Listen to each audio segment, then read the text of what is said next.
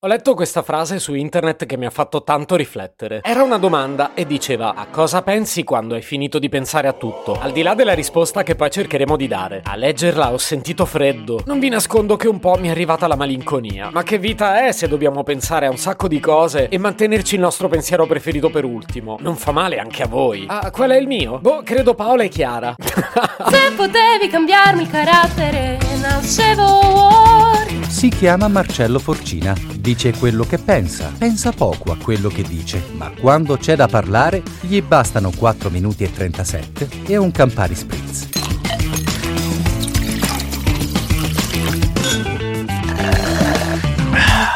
Notato che mentre per le persone normali il momento delle domande esistenziali arriva a fine anno, quello dei bilanci e dei buoni propositi intendo, a me invece mi raggiunge in questo periodo. Me ne accorgo se rivedo i titoli degli episodi, perché poi finisco per parlarne nel podcast. E mentre cercavo di capire perché, ho notato che in genere divento molto riflessivo quando sono stanco. E aprile, così distante dalle scorse vacanze estive e così distante anche dalle prossime, concorderete che è il mese della stanchezza. E aiutato dal momento di grande riflessione, sono giunto giunto alla conclusione che a cosa pensi quando hai finito di pensare a tutto non è una domanda, è un avvertimento. Soprattutto se come me al primo impatto con la frase vi rendete conto che un senso ce l'ha. Perché se invece vi lascia indifferenti, beh, beati voi. Anzi vi prego spiegatemi come fate. Altrimenti ho motivo di credere che la scelta dell'argomento di oggi sia sensata. E in particolare, ma non crediate ci sia il minimo giudizio in quello che sto per dire, se per rispondere dovete pensarci un attimo. Ecco, in quel caso un piccolo alert io lo sentirei. Ma fate voi poi. Sono pure dell'idea che non sempre sia il momento giusto per farsi domande. Magari per voi è più giusto farvele, che ne so, tra un mese. In quel caso riascoltate pure l'episodio, così fate felice anche me. Cioè, numeroni. Lungi da me dire che dobbiamo cambiare vita. Anche perché sarebbe un po' poco maturo dare per scontato che tutti possano diminuire il lavoro oppure preoccuparsi di meno senza conseguenze catastrofiche. Non si fa dall'oggi al domani e comunque non tutti possono permetterselo. Così come alcuni tipi di impegni non sono risolti risolvibili. Eh, però da qualche parte voglio arrivare. E siccome non sto parlando di intervenire sui fattori scatenanti, sto evidentemente parlando di come affrontarli, reservando il momento in cui pensiamo a quello che ci piace, dedicandogli del tempo di qualità. Ecco, questo a differenza del cambiamento di vita mi sembra più plausibile. Però plausibile non vuol dire semplice. No, non lo è per niente. Non lo è anche perché abituiamo la nostra testa a pensare che quello che ci piace sia meno essenziale per la nostra vita rispetto a quello che invece consideriamo dovere dovere e ci auto boicottiamo per senso di colpa quando invece gli dedichiamo del tempo, come se fosse superfluo o addirittura sbagliato. A cosa pensi quando hai finito di pensare a tutto? Presuppone che ci sia un tutto che ha sempre la precedenza su quel qualcosa e premesso che è probabile che debba averla, già sarebbe qualcosa a considerarla una precedenza e non un assorbimento totale. E meno male che ero stanco. Aspettate a giudicare perché poi è peggio. Sentite che ideona vi passo. Siccome non è facilissimo lavorare sul tempo, trovare il tempo per fare qualcosa non è proprio una passeggiata di salute. Allora ho pensato, cos'è più semplice da fare? Ricavargli uno spazio fisico. Lo spazio in cui interagiamo è una parte essenziale di cui spesso ci dimentichiamo. Creare un contesto utile non solo rende più efficace e proficuo il momento, vi abitua pure a trovarlo quel momento. Io me ne sono accorto quando ho costruito una specie di studio per fare i podcast, che poi io lì ci lavori anche perché non ho casa di 8000 metri quadrati, è un dettaglio, ma lo spazietto mio mi ha aiutato a creare un'abitudine. Quando mi siedo qui so che devo creare dei podcast e anche se lo faccio quando ho finito di pensare a tutto, gli dedico del tempo di qualità.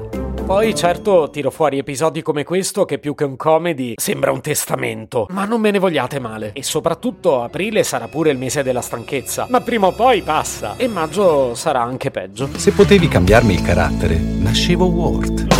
Un podcast inutile, effervescente e tossico, come una pasticca di mentos in una bacinella di Coca Zero. Questa serie è disponibile su tutte le principali piattaforme di podcast: Spotify, Apple Podcast, Google Podcast, Spreaker, Amazon Music e a breve anche sul citofono di casa tua. Stelline, recensioni e follow sono molto graditi. Per due chiacchiere con Marcello e aggiornamenti sui prossimi inutili episodi, segui il canale Instagram chiocciola nascevo Word oppure cerca su Telegram l'account chiocciola Marcellogram.